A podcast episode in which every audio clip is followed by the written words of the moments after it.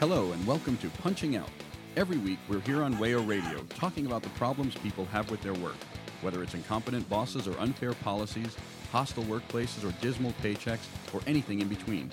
We want to hear from you. If you'd like to share your work problems with us, email us at punchingoutwayo at gmail.com and let us talk about them. Tune in and punch out. Your boss isn't listening, but we are.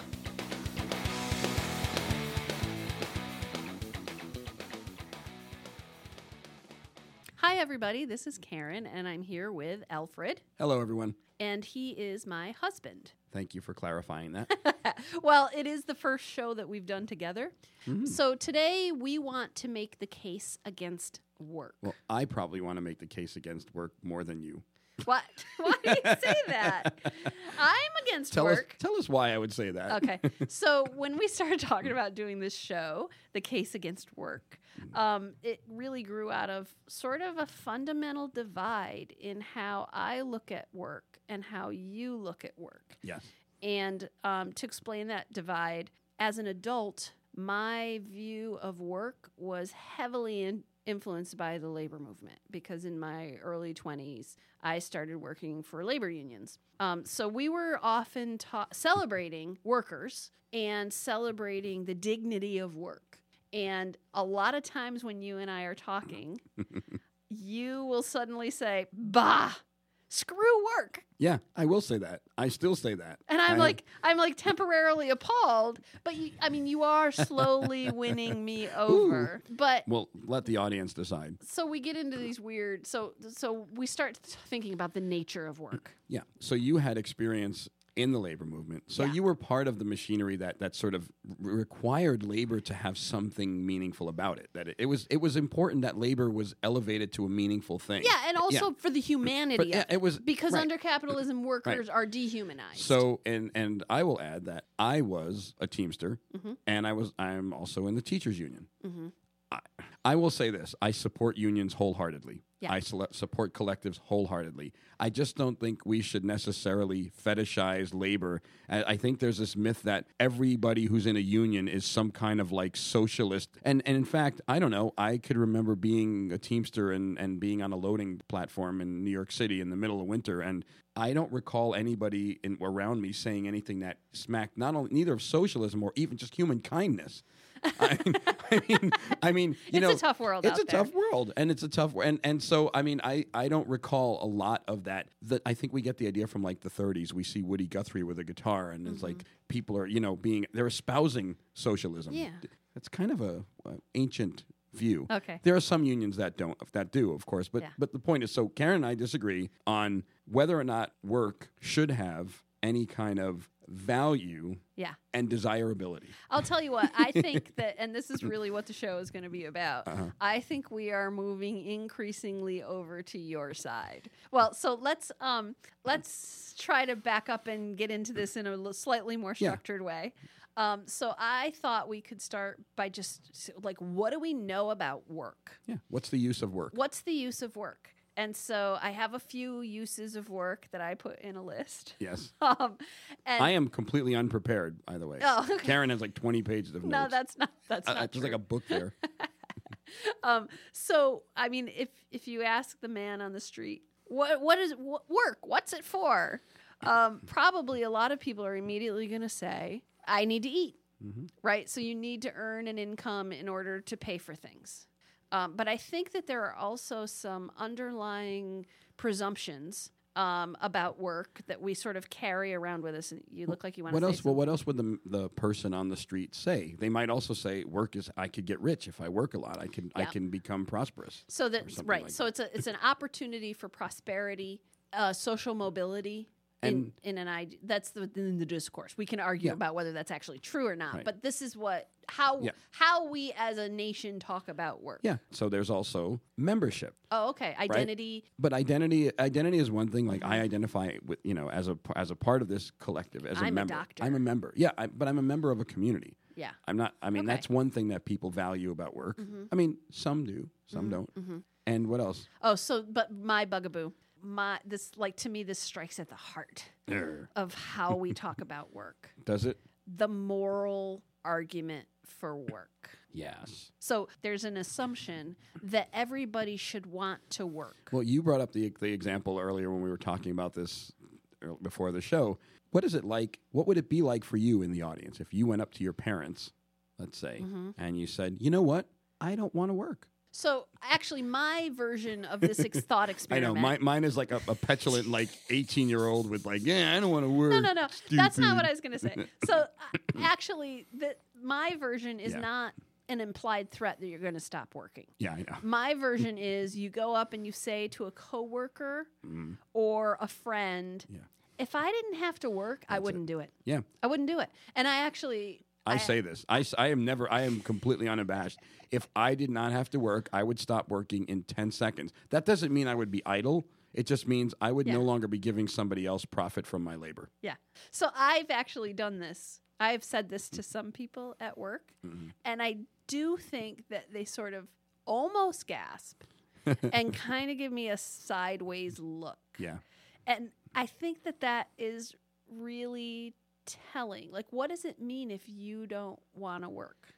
Well, how, eh, I don't know if it's because they agree and it's just embarrassing to Or they don't want to be overheard Or they don't wanna be o- conversation with me, Well, that's- which probably happens a lot. yeah, That's- yeah. You're a much nicer person than I am, and people know that. I'm not sure I'm. I. I am completely. I've never ever said differently. Yeah. So so back to the moral argument. Yes. There's no question that in the last at least 30 but probably 50 or 60 years there has been an assumption that Okay. if you don't want to work, you are lazy. Yeah. Except if you're married to someone who's wealthy Right. or Oh, you're yeah. the child of well, someone well, who's wealthy. Let's, yeah. Okay. We'll talk about laziness in a little bit. But when we're talking about work, let's be clear. It's not about doing things to produce something. It's not about. You mean in this bad and when we discourse? when we say things like work, I don't. We're talking about work that profits somebody else.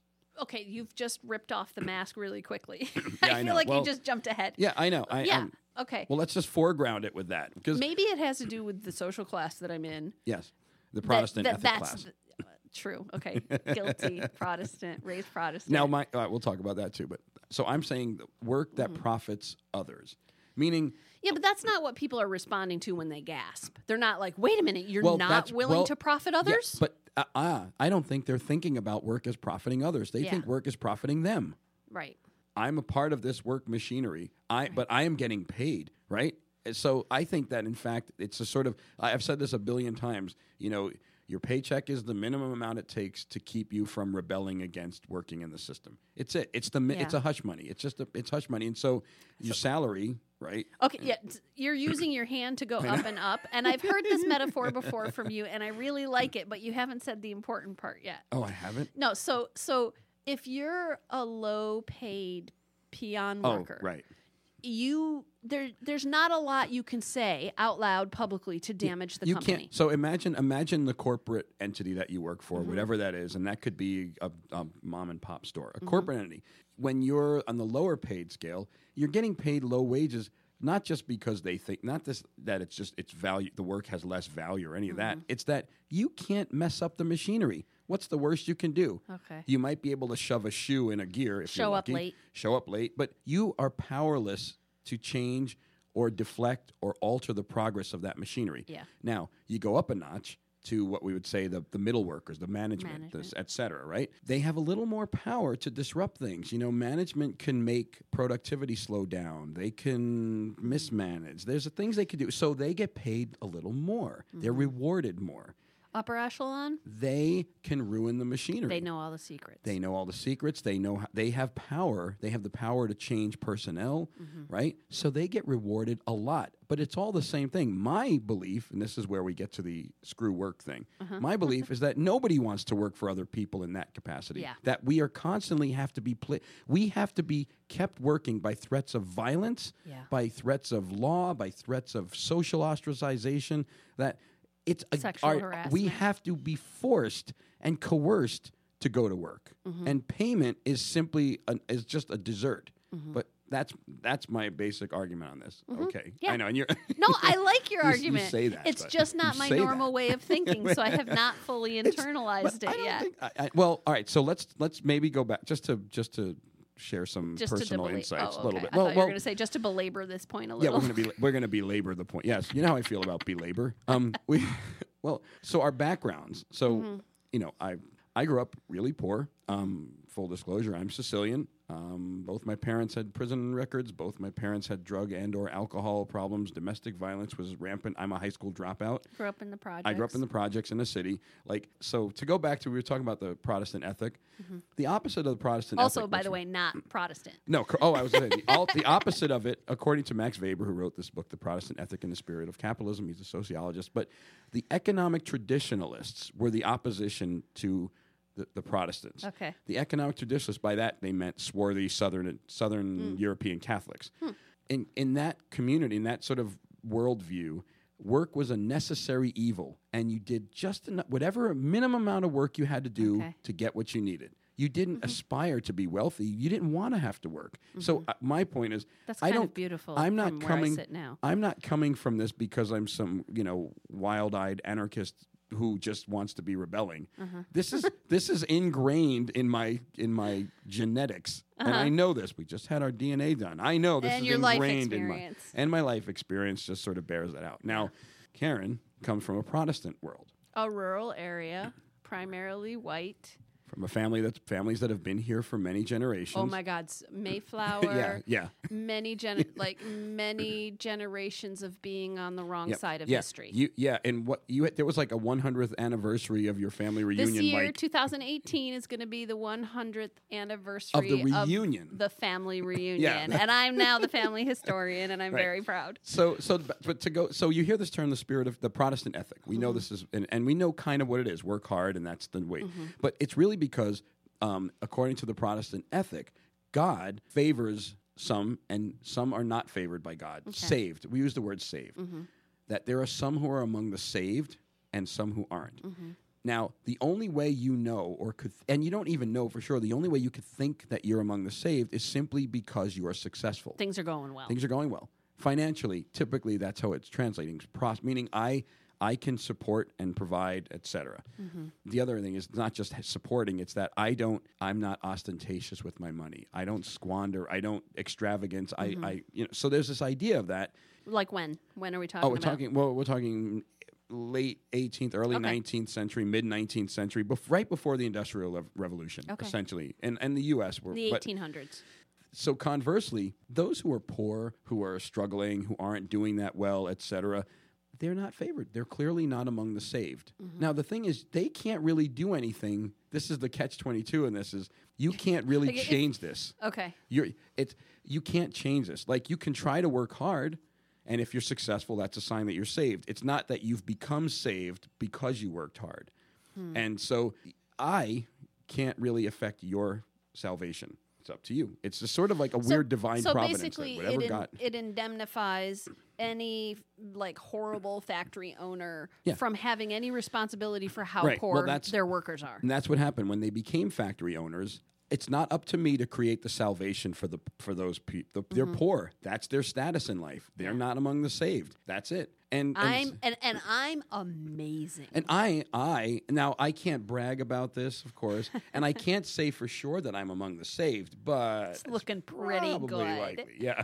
well, that idea becomes secularized, and we become we sort of look at the poor as people who are immoral. We look at the wealthy as being oh, they are successful. They have the bigger house, Mm-hmm. you know, and we can use all kinds of excuses to to cover up and sugarcoat what they're doing, but essentially they're simply proving to everyone else Mm-hmm. that they're among the saved. Now we don't use the term saved anymore. They're just Superior. they're superior. They are successful. They are whatever you want to call it. They're Ayn Rand's, you know, fantasy. They're this there's these noble Mm-hmm. Noble. noble people. okay. We should take a break. Okay. Is that right? Yeah, let's Okay. take a break. This is Punching Out, a project of the Punching Out Collective, and we want to hear about the struggles you face as a worker. You can tell us your stories by sending an email to punchingoutwayo at gmail.com. We're also on Facebook and we're on Twitter at punchingoutwayo. Tune in and punch out. Your boss isn't listening, but we are.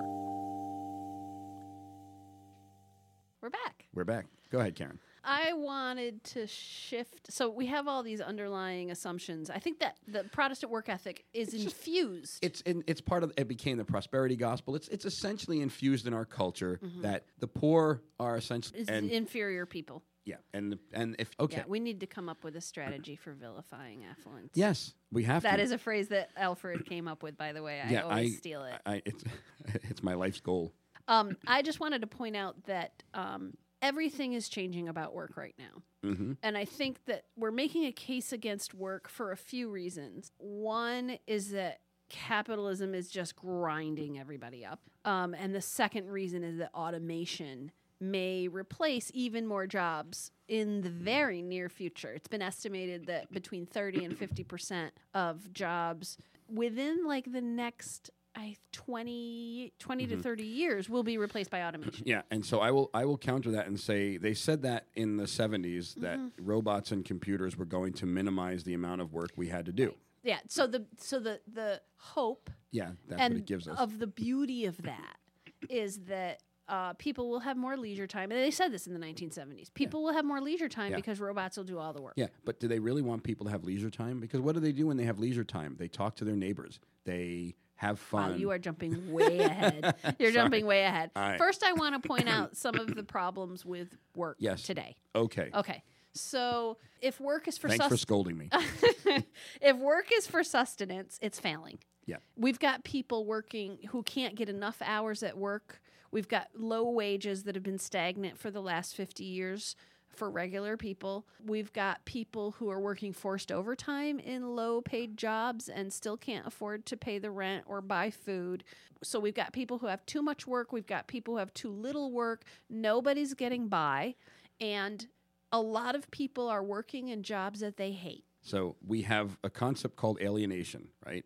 We're separated from our labor. We don't, and we know that. And you mean we can't see the outcomes, or we don't? Yeah, we work- do we- something, but we don't get the satisfaction of. it's yeah. We're just we're just basically excreting products, excreting work. Okay. I mean, when you're sitting at your, even in the jobs that we do, which are fairly professional jobs, we don't really directly, we don't benefit necessarily from the work we do, other than our salaries. Other than the salaries. We don't have, we don't, we're not, we're not at the point where people receive our services to observe it and say, "Hey, this is Thank what we you. do." And Thank you for that. Yeah.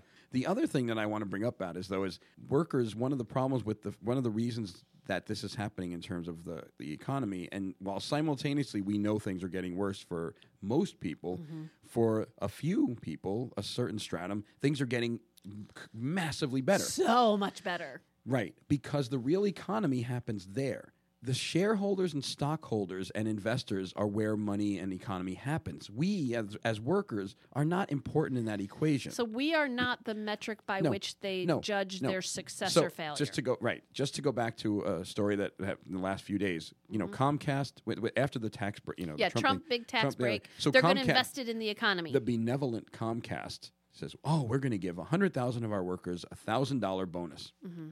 Hooray!" Now, if you're a worker, you go, "Okay, great, I could use a thousand dollars." But they gave fifty six times more bonus essentially to their shareholders. Ah.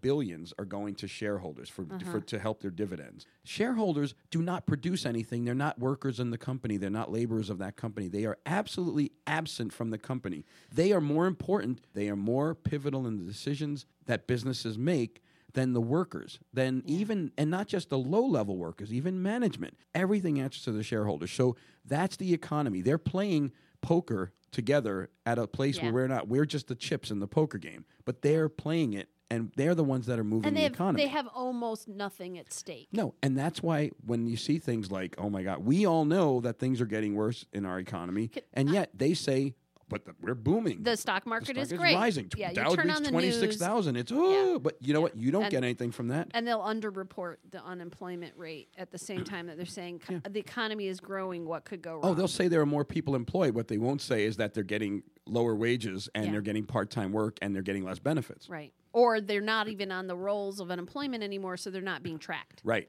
Like So- they've been unemployed for five years and they're not even on the they're not in the Yeah, statistics. but if you tell if you tell some people that the economy is doing well because the Dow's up twenty six thousand points to twenty six thousand, and they're like, "Wow, we must be doing really well." He doesn't know how the the stock market Yeah. works or any of that because Right. he's excluded from participating. So he think, well, like they're saying that things are good. Right. So now, what does it say about me that I can't do well in this? Yeah.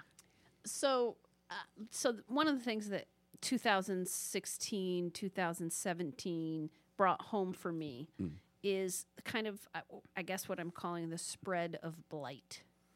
Mm-hmm. so we live in Rochester, New York. Rochester, New York has some of the highest um, inequality and the highest child extreme Concentrated child poverty. concentrated poverty in the United States for a city its size. Mm-hmm. And we, as people who live in the city, you can drive five blocks and go through three different economic situations for Yeah. the people who live there, right? So the areas, and you can see this um, over by the university across the river. You see a, a neighborhood that's relatively poor, and you can see the grandeur of the homes from bygone days, Yeah. right? So what I think is happening is that that kind of, and not just in housing, is that the inequality is spreading. So there are, it's kind of like when you see an old, so this is for the oldies among us, an old film strip that is too close to the light bulb and it burns. burns and like you see these little spots and they grow until the whole thing is just an empty void. Yep. That's the blight, the spreading of blight that I feel like's happening. And that's happening everywhere on every count, right? So in healthcare, increasing numbers of people cannot afford their staggering healthcare bills. When it comes to food, food insecurity is reaching the suburbs. But that's sort of the narrative is mitigated by the fact that we have people shopping at Whole Foods. And we have people who are who have no problem paying for healthcare. Yeah, so they're the like, fact- la, la, yeah, la, we're doing well. Therefore, so I'm using the logic. Yeah. If some people can do it, then nobody has an excuse. Yeah. And we know they have excuse. It's an absolute lie and it's an absolute fraud, but that's the myth. It's important to make sure that people think that they could do it. Mm-hmm. Because then they can blame themselves instead of their bosses. Right. Workers don't blame their bosses for their conditions. They say, "Well, I'm it's, uh, it's my bad luck. harder. I got to work harder. I I, should have known. I should have known to I should have chosen a different career. yeah, all these things." Well, no. The bosses are running the world. That's Yeah. it. And I think increasingly, it doesn't matter what kind. It, education has less and less of an opportunity to raise your standard of living. It used to, but because too many people were starting to access education, education became more expensive. That that's a handicap for my success. I'm talking personally. oh. Having having student loan debt is a handicap Yeah. on my success. So I I traded. I have a high degree of education, but High I have debt. a lot of debt. Yeah. They made they've made education costly precisely to mitigate the possibility that the rabble Yeah. will prosper. You mean they're trying to They're make sure the lead rabble weights. don't prosper? Yeah, they're making putting lead weights Yeah. on their back and telling them to run fast. Yeah, and I would say even aside from graduate and aside Any- from undergrad, Sure. I would say the defunding of public education, course. Especially in the city, is doing the same thing. Yeah. It's like as soon as we have something nice, you, there's a workaround yeah, to make sure that we can't keep it. Yeah, we want public education. Fine. You Have all want to have participation in education, we're just gonna education. Fine. We're just going to make sure that the only people who have good fu- public education happen to the people who are being rewarded because they happen to live in, the the area where the where the lucky, lazy, rewarded, affluent people continue to be lazy, lucky, and affluent. Okay, we're getting a little far flung, but maybe that's okay um, because there's a lot going on. Mhm. There is So- a lot of a lot going on. Well, what about? So, what are the other things you were talking about? Well, okay, so work. So if work doesn't provide sustenance anymore, and it does not provide an opportunity for social mobility, and so sometimes the way I talk about this, I most of our listeners know this, but just because one person is able to move up with so like you hmm. have a college degree, you were a high school dropout. Just because one person is able to move up and do well doesn't mean that that's an opportunity that's open to everybody. Yeah, and and you know my stance on this, which is I only I only quote unquote succeeded after dropping out of high school because I was a white male. There is no other reason. There is nothing about me in any way. It is just that I was given opportunities that other people would not have been given. When I walked when I was 17 and I walked into an art gallery to get some wine and cheese for free because they were giving it out, no one stopped me and say, "Can I help you?" Yeah. But you could be sure that if my skin was a shade brown, that's it. I would have been stopped at the door. Why are you here? Yeah.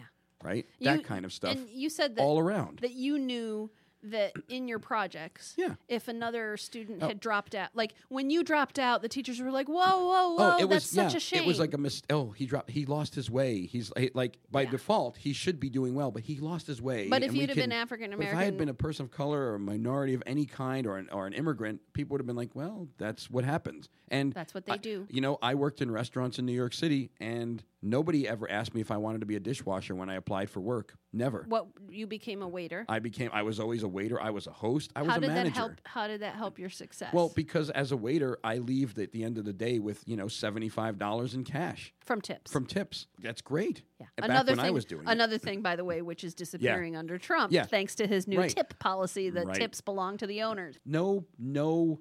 This is where I mean about the whole notion of the worker. We we make this noble idea that the worker has is collectively can have power and all that, but the problem is that would be true if it were possible for workers to step away from the workplace to collectivize. They're too tired. They're, they're too tired and be- and stuck. They're exhausted. Yeah. I mean, there is a there Who is a, there is a fight for 15 campaign here in Rochester, Yeah. and they are absolutely fighting and they're fighting, and they have to go to the. They have to go where the workers are working Yeah. at the time they're working to catch them. to catch that. yeah, yeah, and Um, and it's not their fault of the workers. yeah. Um, you're hitting on another area of blight that I've been especially paying attention to. Oh. When you say blight, it just seems to me like it seems like a slightly archaic word to me.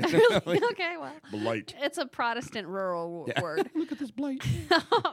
the the um, retail. Yeah, Right, so you- yeah. so I'm watching the looming crisis of retail, and it's not that I feel like my heart doesn't bleed for retail establishments like Gap or Old Navy, right? It's that um, th- that increasingly they're going out of business, and part of that is because they mortgaged themselves to death recently. I don't want to get into the ins and outs of that. Uh, but it has to do with real estate development, which we'll always circle back to as the evils of. Yep. But but it's I also have to think that it's because their own workers aren't making enough money to buy products anymore. Well, the So point is that that's retail. I want to talk about your retail thing though. So you you see this as um, people can't afford it. it. You you look at it from the affordability of the worker having the ability. well, to, like, I mean, the wages, wages are low. Wages can't stay stagnant, and people can't run into debt. And at the same time, buy consumer goods. It just doesn't work. I mean, But I'm beginning like- to conclude that capitalism doesn't work. Well, let's go back to that poker game. Places like the Gap, the store itself is another poker chip. It's Yeah. totally dispensable in the game. They don't if care the- if it closes. It's at all. And, and nothing is. And that's Yeah, what I mean right. about it. It's not They the always equation. win. The corporate, the, Corporate they always always win. And when they can't win, they get bailouts. When they when they're losing, the Yeah. laws change. Yeah. You know, so You're this right. is it. And this is what I'm saying about like work.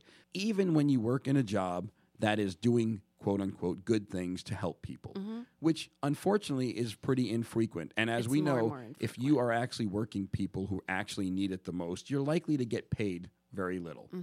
at your punishment. Oh, How yeah. dare you help people? the closer you are to to to caring for your job, to caring for individuals, home health aides, ambulance drivers, the closer you are to actually providing care, Yeah. the less you get paid. Yeah. So I taught I taught a class recently in human services, and Mm-hmm. most of the people in the class were poor. Most of them came from the city. Mm-hmm. They all wanted to work in human services because they recognize that it's necessary. They they see the need to help people Because they have hearts. because they have Uh, hearts. Big They- hearts. And and I had to watch as we had guest speakers come in and talk about salaries and you know uh, child protective services and they were like, "Oh, they don't get paid very much." And Mm-hmm. child protective services is as Critical. close to like helping the most needy Saving literally saving can. lives. Right. So so can, how do you help sort of foster this kind of social sort of good, so to speak? How do you how do you help encourage people to do those kind of things when you you don't just deprive them, you punish them for it. Yeah. So to go back to the work part about why I say screw work,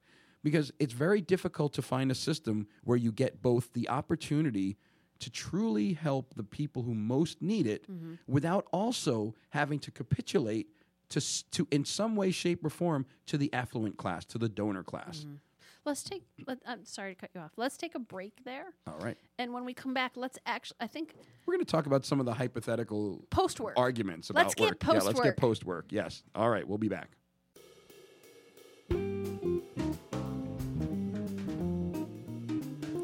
You're listening to Punching Out on WAYOLP Rochester, 104.3 FM.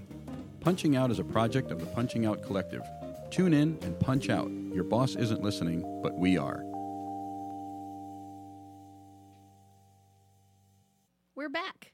And I think in the last half hour, we spent a lot of time talking about why we would be post work. Pri- and primarily, we talked about how bad work is. Yeah. It's not delivering on its promises for the majority of people. So that's a really that's a that's a good reason to be post work. like to be. We didn't talk a lot about automation. I Right. feel like that's a very sexy topic. That Is it? um, I think I think it really captures the imagination of a lot of people, especially young people, Yeah. with the technology aspect of it and the potential, which a lot of us have felt for a number of years, the potential of automating work and having more leisure time. But we didn't get more leisure time No, with a high, we we, we worked we worked more hours. we work more hours or we can't get enough hours. We don't get any of the benefit of the increased productivity and lowered costs of having robots do jobs. Yeah. And I know like 20 years ago, people were like, the internet's going to democratize everything. Yeah, Does uh-huh. anybody believe that anymore? No. I so let's talk about the case. Let's now let's talk about post work. Post work. Let's just get. Po- what let's the- go. Yeah, what do people Go. say? What do you what happens when you tell people if I don't think we should be working? And I say that all And the time. gasp. Yeah. Well, except I always qualify it. And I don't say, well, I don't think we need to be working. I said, we don't need to be working in order to enable profits for other people. Okay, so working for someone else. Yeah. I mean, working with someone else is different than working for someone else. Mm-hmm. I'll work with you, but I'm not going to work for you. If we're going to work equally together, we're working with each other. So, what's the what's the big question? What is the Mm-hmm. How will things get done? how will things get done? this is my thing. How will things get done? Everybody says- People will just be lazy. Right. They won't be motivated to So, work. so so this notion of working for someone else's exorbitant profits while simultaneously being led to believe that you too can also participate in this natural. thing is not it's never been done. So, Except under capitalism. and even that, even and that's very new. Yeah. what we're talking about is modern capitalism new. So Yeah. we have to acknowledge the fact that looking at what people did in history regarding work is not a measure of what the future could be. Okay. So, so there hasn't been a point in history when we didn't have a structure of labor. At least most cultures didn't have a structure of labor. Most, whatever you want to call them, large scale cultures, right, where it suddenly stopped and people had to develop means of working on their own, right? Okay, so I feel like you you must have been in a lot of conversations lately where people tried to tell you what the path forward is by looking at the past. Yeah, yeah. And I just don't think you can make the case that like because that that go back to your question. How will work it How done? how will work it done? As if there's ever been a moment you could look back and prove that when in fact this system happens, work doesn't get done. Okay. You so can't. What, You can't prove it. But what you can prove over and over is that in times of need and crisis, people do work. People come People together. come together and go above and beyond what's expected, right? Okay. So you know that from history. But what we don't know from history is what people would do if suddenly nobody wanted to work. right. Right. But yet, so that can't. So arg- it's not true that people just won't work. It's an assumption Nobody's about going to lay on a chaise lounge eating bonbons. It's a very negative and stupid view in my mind of what people are. of human nature. Of human, of that there is a human nature at all, but that if there was, humans No. would just naturally default to being lazy. right. Because you know, because humans all want to starve to death, and they all Right, want to okay. watch their neighbors starve to death. Okay, so now you've given me an entry point. So maybe we don't have enough of a vocabulary for talking about work No. because of capitalism. Yep. So, but so now, so in the past, people worked at making shoes because they needed shoes And their community needed shoes. and their community needed shoes. And people grew food because we needed food. And there's something in modern capitalism which is overproducing crap we don't Yeah. need and not distributing Yeah. the things we do need fairly. So if we get post work, if so, somehow we get post capitalism, post work, Mm-hmm. Um, you're suggesting, and I would agree with you, that people will do what needs to be done. Yeah. The question is, do we feel like we have enough? And I world. think, yeah, I think part of capitalism and part of that spirit of capitalism is that it's never enough. It's meliora. It's never enough, right? Ever better. Ever, it, no, it's the same thing. It Yeah, means never, never enough. enough. I know it's, it means ever better, but it also means you never stop working. Yeah. It means always, y- we're never always improve. satisfied. We're Constant never satisfied. improvement. Yeah, right. And that's part of the myth. So the question, Karen and I discussed this before the show. let's start with the most basic things. Let's start with shelter, food, and let's just go with shelter and food. I Do we I- have enough? Do we have enough? Was the question. Yeah, Okay. I just I want to flag that I want to show people wh- where we're headed. Hmm. You are now bringing in arguments that a lot of people are bringing in about. I think you're going to touch on about um, how our environment, the Earth, cannot sustain work as it looks like today. But that, but it's it's a, hmm. it's a meandering We're- path to get there. So one of the th- things you're touching on is that under capitalism, we have planned obsolescence Yeah. and we're using up the resources of the earth to create things that we do not need. Yeah. But post work, we could focus on the things we need and hmm. actually what make Yeah. your argument. Go ahead. No, what, what- what was I going to say? I'm interpreting Alfred. Go ahead. What was I going to say? Um, we already have so much of what we need Yeah.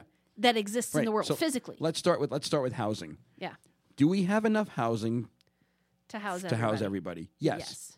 We know this in cities and we know this in rural communities. If we don't uh, literally have enough physical houses, we have the materials to make and more. right, if we didn't if it were if housing were not shaped by capitalists looking to profit, Yeah. the actual production of housing is is totally possible and doable. Can I can I Yeah. just poignantly um, bring in the um, the situation in Buffalo, our neighbors to the west, Mm. um, where there's uh, a brutalist um, housing development that's housing low income folks, and it's like a tank. Mm. It was made like maybe in the 1960s. I could be getting my facts wrong, Mm-hmm. folks, but um, there's they're they're tearing it down to put up crap housing Yeah. that won't house nearly as many low income families because they're going to want to make sure they get some middle income families in there. Um, and there's one guy holding out this week to not to not leave. He's refusing to leave, but it's literally how like it it it would last decades. we can't and they're things. tearing it down to put up cheaper housing because a real estate developer wants to capitalize on housing in Buffalo. So so we know so, right. So housing, the housing problem is a problem of management and the will to not be greedy and the will to. Mm-hmm. So I look, I, I've said this before. If we got rid of the concept of shareholders, if we got rid of the concept of developers, we would have a lot. It would, all of this post work life would be a lot easier. But let's go back to housing. So we can agree We have enough We housing. have we have Or we, we, we have can- what we need we to do, make we can. more If if we we if it. if the profit margin was not a factor, we Uh-huh. could. Okay, so let's talk about food. Um, food can be managed. Can we produce enough we food yes. for everybody on sure, Earth we right can. now? Yes, we, we, know don't. this. We we know this. We um, Yeah. and and it doesn't mean we're just all eating. You know, Soylent rice Green. and mung beans. Like it's Soylent you know, Green. Yeah, we're not. Yeah, we have it. It's arguable, but what we can. And let me tell you something. In cultures where where healthcare and housing are not terrible problems, Yeah. or where people have basic social safety nets Yeah. for things and they have adequate food and all that, birth rates go down. Birth rates don't go up You're responding to to overpopulation. this notion of we don't have enough food because it's overpopulation. Right. Well, that all right, yeah, we have a lot of people and we probably are overpopulated, but it's not unreasonable and not impossible to produce the food that we need. Okay. mhm. Right. Again, Mm-hmm. take out corporations and profiteering, it's a different story. Yeah. Okay. So what else? We have food, clothing. Do we have it? Can Yes, we? Yeah. we have- easily. yes, It's rid- yes. And let's go. To, let's take this. Let's take a basic technology thing. If we got rid of the idea of planned obsolescence and we built things to last, Mm-hmm. if your iPhone was expected to last ten years, right, Mhm, Or 50. or whatever, and our job was to simply produce the things we need to do without having a profit Mm-hmm. dominant and a corporate structure and, and capitalizing off of that Mm-hmm. and shareholders, we would make the things we need. The technologies, we have the technologies for transportation. We have the technologies for energy production that don't require. We can you can use wind and solar. Yeah. And so in other words, there the me- the mechanisms by which we can have a sustainable world are there. Mm-hmm. Um, the only thing that stops them is the same thing that stops pharmaceutical companies from making affordable drugs or the healthcare industry from the insurance industry from Mm-hmm. making single payer healthcare. It's simply that there is a class of people who are ultimately the laziest bastards on the planet. and they absolutely have to keep making a ridiculous amount of profit with very little investment in, in, in labor, very Yeah. little work, right? That's Yeah. what they do. That class is the single obstacle to the work free world. Now, Mm. so you're going to ask the question about work. Well, then how would it go back to how would anything get done? Well, I actually do believe that things would get done. I just was giving you the devil's advocate. Well- so when in times of of of of you've pointed this out, like you have you have a you don't like zombie movies. Right. I don't like zom- I don't Go. like I don't like The Walking Dead because the assumption is that people's first inclination is to be violent to other people in times of absolute li- like world-shattering crisis that we would be selfish people. And I will say we were, we have been I just read this today about the most recent thing, the oldest um, Homo sapien fragment, bone fragment found outside of Africa was found today. We're looking at modern Homo sapiens at being 315,000 years. Okay? Okay. 315,000 years. We could not have survived if we were selfish. Yeah, We we're have not we, we're not tough. now. You know what? We can't on our uh, by myself a mountain lion would kill me. Mm-hmm. By myself I could fall and break my leg and I would be dead. Mm-hmm. Right? We needed cooperation. It's the nature of our we are div, we are born social. It is absolutely Mm-hmm. part of our necessity. So this notion that we would suddenly become selfish and violent is insane. Well, it's also it's not It borne out by capital- actual No, exactly, it's like not. when there's a school shooting, people come together. When there's when a 9 flooding, when people there's come floods, together. people. Now, granted, at the end of the day, the people who came together were the neighbors, were the people who were all suffering in it together. Mm-hmm. And one of the things we, one of the things modern capitalism has done has prevented people from acknowledging that they're suffering in it together. And you say this point all the time. We're all in this together. Mm-hmm. People don't actually believe that. yeah, I say we're all in this together, and they're all coming down- for all of us. Yeah, they don't believe it. they're it. coming for all of us, and the only hope I have is that we are in it together, and we do come through for each other. Yeah, but again, the they co- they're coming for us. The problem is that they're they. The they is the problem. Mm-hmm. We'll be able to do this. Look, the one consistent thing in almost every civilization that we know of that has that has lasted in any length of time is that there are always peasants. There's there's there's always there's always an underclass. There's and they're the ones that persevere. Leaders, monarchs, structures, systems hmm. come and go. The, the affluent are dispensable hmm. because they don't produce and they're just lazy. That's it. The mon- they, whether or not they were aristocratic nobility, whether or not they were they were priests or members of the papacy, whether or mm-hmm. not they were any special privileged class, all laziness. I also have noticed that the 1% are coming for the 5% and the 10% and the 20%. And that may be the only joy You- I have in life. And, and here's where we disagree. as we we all go down here's, together. Here's where we disagree. I don't believe that that's the case because the one percent need the two percent, and the two percent need the five I don't know, percent. man. They're really turning on each other and trying to grab each other's stuff. Yeah, they've always been doing Yeah, that. I Uh, the 10% is the saying. ten It's gonna percent. take a while. You know, the ten percent is the ten percent because they're not yet the nine percent. The nine percent that that they're all looking up. Yeah. Nobody is I know. stopping. And again, I if I, I've said this to Karen many times, if I had a room full of affluent people, I would simply force them. I'd lock the doors and I'd have them grapple with the question, why isn't what you have enough? Because at the end of the day, that's what motivates. And there's why, and there it brings us back to work. Why can't we have a world where work is not what it is now?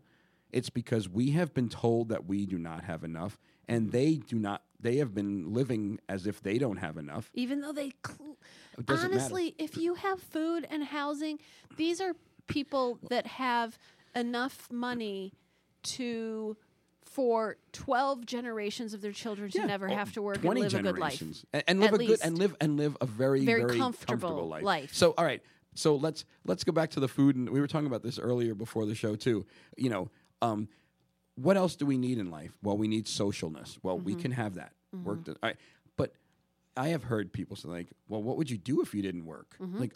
Like, like the assumption would be that I would just sit around and eat food and die. Like I would just become, I would be, I would be melded and grafted into my couch watching Uh-huh. TV.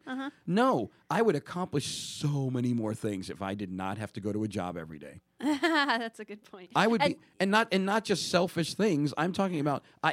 I would be helping more people. I would be doing a lot more things that were creative. I'd have fun. I'd mean there's smile meaning more. outside of there's, work? There's actually more meaning outside of work. This is one of the reasons I argue. We've we've had these sort of debates. I think there's a lot more. Work is necessary evil, currently. and we spend a lot of time conducting a necessary evil Yeah. instead of all the other things. And what's worse is, Karen, what happens when you come home from work? I'm exhausted. Right. So, what are you going to do when you're exhausted? Eat Yeah. and watch TV. Wait, and then and then dread the fact that it does. And it's not saying like our jobs are miserable. no. We don't hate our jobs. Yeah.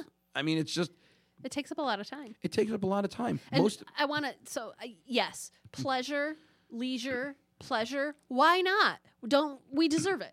But I also want to point out that for people who are struggling to stay alive, the, the ability to comfortably have leisure time is parenting time. It's family time. It actually relieves the the the ability to relieve stress is actually life saving. It is. It is. It is. And one of the things that we had talked about earlier with uh, before the show about what what what is a world like without work, we talked about like healthcare. Mm-hmm. And oh, and and you know there are diseases. You know, a Mm-hmm. lot of diseases we have are diseases we've always had. Okay. I mean, uh, not all, Oh, not okay, all. So, so- not all diseases are new. In other words, like Yeah. because one of the things that I argue is is a problem is that we're addicted to the idea of innovation. We fix what's not broken all the time. Mm-hmm. Yeah. Like everything was okay enough until somebody decided, well, if I do this now, I set up a metric where I'm now better than you by because I produced a faster car Yeah. or a blah blah. yeah. So you you often say we're the humans are the only species who fix what's Yeah. not broken. We we only fix what's not but broken. this is you're bringing up diseases for a specific Yeah. reason, and that is because one of my devil's advocate arguments is if we stop, if we if we're post work and people don't have to work, who's going to cure cancer? Like we need technology and innovation in order to cure cancer. Well, I, and I would say, okay, we're not we're not We're likely not curing cancer, but okay. I mean, maybe cancer. some, but but here's the thing: we spent where do, you know this? Where do most where does most research on cure? We spend a lot of on we spend a lot less on prevention and proactive Yeah. work than we do on treatment and Sparkling discoveries. yeah. So that, that that come to market where pe- and there are people who are left out of those sparkling discoveries because they can't buy into the market. Yeah. And and if we were looking at if we were focusing on on healthy lives and prevention and preventive things, then we wouldn't have a lot of those diseases. Number one, mm-hmm. and number two, we'd be more resilient to deal with them. Number three. If we eliminated a lot of the toxic, carcinogenic things that In industrial capitalism has produced in the environment, Yeah. we would have less of those things too. I mean, so the, the, it's like it's a it's a sort of six of one, half dozen of the other. Yes, we might not have more innovative drugs or whatever, but we might also not need them. Right. And also what if we what if we had a healthcare system that made our accumulated discoveries available as treatment for everyone? Beca- and and how would right? that so be there when are we people when we who, remove? in health disparity there are people who are not benefiting from the knowledge we already have. Yeah. So how far could we push the needle um, on people's health if we just employed what we already know? Mm-hmm. So we have been really far-ranging in in our discussion of um, the case against work, and I want to. Um, And this is very we've been very nice and polite about it. you think so? well, we're pretty. We like each other. Oh, I'm not saying to each other. I'm Oh. just saying in the world in general. Yeah. Um, I I just I, I have said this on another episode, but I want to I want to bring it back to this one because we I want to leave imagining post work and the leisure time. Mhm. Like what would you do if you didn't have to get this is a rhetorical question for the listeners. Yeah. What would you do if you did not have to go into work tomorrow? Mm-hmm. Um, and uh, Michael Moore did a film a couple of years ago, Where to Invade Next, uh, where he went. the the The conceit was he, he went to other countries to find out what they're doing differently than the United States, so that we can invade those countries and get those benefits. Right. Yeah, Take what they so they went. I think it was Italy where they talked about how much how much vacation Yeah. Mm-hmm. time people get, and they talked to a couple. And he was like, "What do you do with all that vacation time? Like, what could you possibly do with five or six weeks vacation?" And they were they like they were like, "We have sex." Yeah. They enjoy. They just and and you know, to go back to the vac- vacation's a really good example. So the system has set us up so that when you're on vacation, half of your vacation time is spent worrying about what you just left at work. Oh my God. And what's, And what's accumulating. And what's accumulating. Accumulating. Right. And that is because we peop, our vacations are not treated as things to actually help us recuperate, rejuvenate, or anything like Respite. that. It's a our, it's a benefit. Well, you work here, so you get five days off. Work here, you get a two week For those who vacation. get any Whatever. vacation. Yeah, yeah, it's it's not a it's not an ameliorative thing. It's not a helpful Mm-hmm. thing. It's just well, you get some time off, which is which, eh, you know, it's a little. It's we get crumbs Mm-hmm. for vacation. Well, I was trying to wrap up the show, but No, we've got some time. so let's let, be less polite then. No, we'll be less polite about it. One of the, the reasons that post work is such a hard concept is that we have this idea of competition. And it's not just competition, but we ascribe value and we use these terms like equal, fair, etc. So Oh, yeah. yeah. So if I if I help you, I don't know, put scotch tape on your notebook to tape a, a piece of paper to it, mm. and you help me fix my broken leg. Most people would think that you've done a lot more work than I have, and it's unfair mm. to call it equal. But if we think it's equal, it's equal.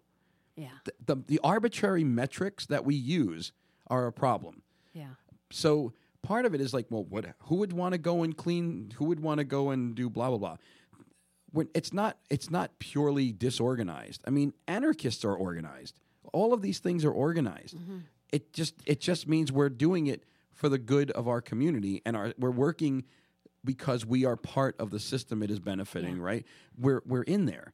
We're not working so that we can give somebody who is removed from this thing profit. Yeah, so this is actually this reminds me that um, I read some of the discussion. There's a Guardian article out last week or the week before, basically talking about post work. And one of the things they talk about is that at different times, conservatives, um, and they were looking at the US and UK, and I don't remember which country it was, conservatives have proposed that the way to reduce work is to make sure everybody does an equal amount of work in a given week, right? So if everybody you know puts in eight hours a week then um then we can do a, like a universal basic income or something like that and i have a real problem with that because i know immediately immediately rich people are going to get their kids out of that eight hours work. Like the people are going to exempt themselves they're going to Yeah. come up with reasons why but the, it also has real implications for um, for people who aren't able to work right? Um, and so it touches on what you're talking about metrics and it touches on this arbitrary idea of of of measurement value. and value mm-hmm. and then you got to build a whole machinery around w- wh- how you determine somebody's Yeah. value you actually you have to have police to enforce that people go to work like i can imagine a whole nightmare scenario that doesn't look that different from what we have now You create an economics that's rooted In only in that value. yeah and and unfortunately, and there's no opt out on this. Yeah. So what I'm saying is, people, people, pe- look. The reality is, work will have to get done. Nobody's going to not know this in a Yeah. post-work world. and they're going to know what work And- needs to and be done Look, in the Dispossessed by Ursula Le Guin, may the universe preserve her soul for eternity. Mm-hmm. Um, sh- you know, the workers have they have to work, but they're rotating and they're not. It's a different way of working, Mm-hmm. Yeah. and so nobody's exempt from doing work. It's just that people aren't necessarily, although you know some grumble, but they're not necessarily um, forced to suffer. Yeah. There, and there- you know what I mean. There's Yeah. a there's there's a humanity behind it. Yeah. Whereas I think in our post-work world, we could actually have people are going to do things. But Yeah. imagine, for example, that I had to, uh, that basically most of us have to work, let's say, twenty hours a week, whatever, or Mm-hmm. something that would some functional number. Doesn't have to be. It doesn't have to be a hard number. Well. I could be doing that at any time, and maybe I could be doing it for things that I actually like, Mm-hmm. or you know. And the thing is, there are people who like all kinds of things. yeah I mean, true. people always use the example like, who would pick up the garbage? I would pick What's up the garbage. up garbage? I I would pick up the garbage. As, like if I have um, home and food, and oh, I would do a lot of things. Yeah, That's the- I. I, know. do So my my question is, done. I I have faith that if we had a post work world, we would figure out a way to do Mm-hmm. things. I have less faith faith that if we keep doing things the way we're doing, we're going to suddenly miraculously find a way of, to make capitalism work. Yeah, to make to, to to make sure that people have what they need. Yeah, capitalism's not going to work. It is always it, it it is dying all the time, except that it runs the machinery and it makes the rules. And until we lose those, until we can get rid of that stratum that is playing poker with us as the chips, until. Yeah. that stratum is out of the picture, we can't actually conceptualize that future. So we're trapped Yeah. in our imaginations because we've been conditioned Mm-hmm. to not know anything else.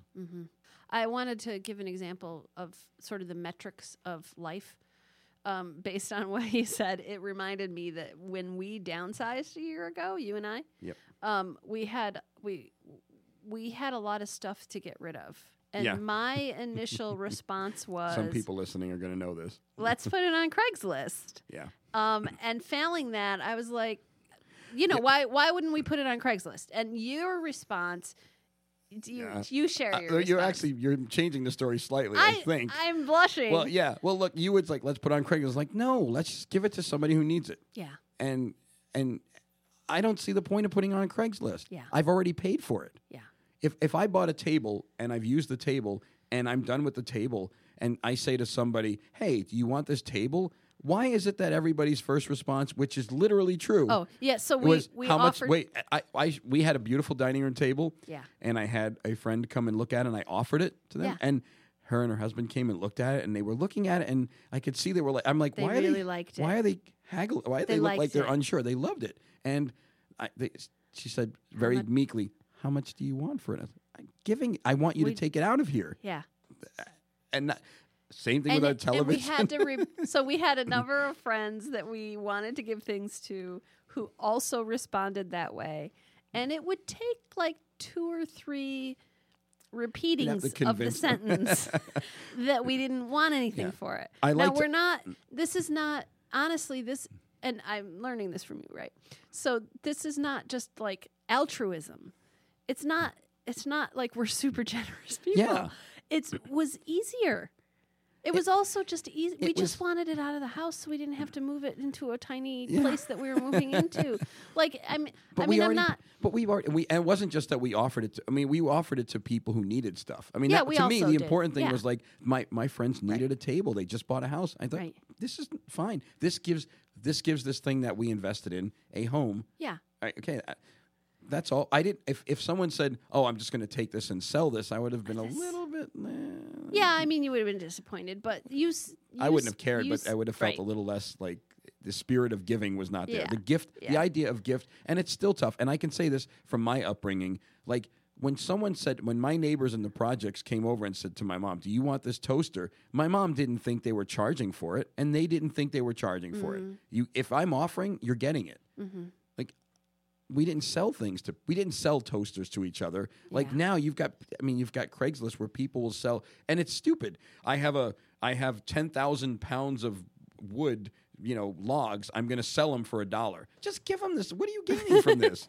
It is a human response but for me i mean obviously i look like the capitalist in this story but it is a really it there are it would never have occurred to me to just give it away and that's a little shameful on my part but It's we are monetized and metriced in our mm. lives in this system and there are other ways of being. Well it goes back to being the economic traditionalist. Yeah. I work because i have to to get what i need. Yeah. That means that like the, beyond what i need is not necessary. Yeah. I mean, granted, I may We didn't need want a lot of things. I didn't need the dining room table. Yeah. If we were moving to a place where we could have used it, we might have wanted it. Yeah. We did take furniture home to yeah our new we, place. yeah But I, the, but the idea of ha- I, the, the the capitalism part was to say I need to recoup some of the quote unquote losses. Well, in my mind, if you buy something, that's it. You've already st- all of the value is done. yeah I buy a book for twenty dollars. I bought the book for twenty dollars. Getting getting it back is crazy to me. Yeah. Okay. Yeah. Well, I like that. I like that as an example that uh, we we can think differently. If I can learn that lesson, we can learn every lesson we need to know post work. And I'm just terrible. I can't really learn anything at this point. Plus, I'm past the halfway point in life, so I don't feel like I need to learn anything on that. I'm okay with this. All right. I'll give things away. That that goes to all of you out there. And I'm kidding. we don't have anything All to give away anymore. No, we're done.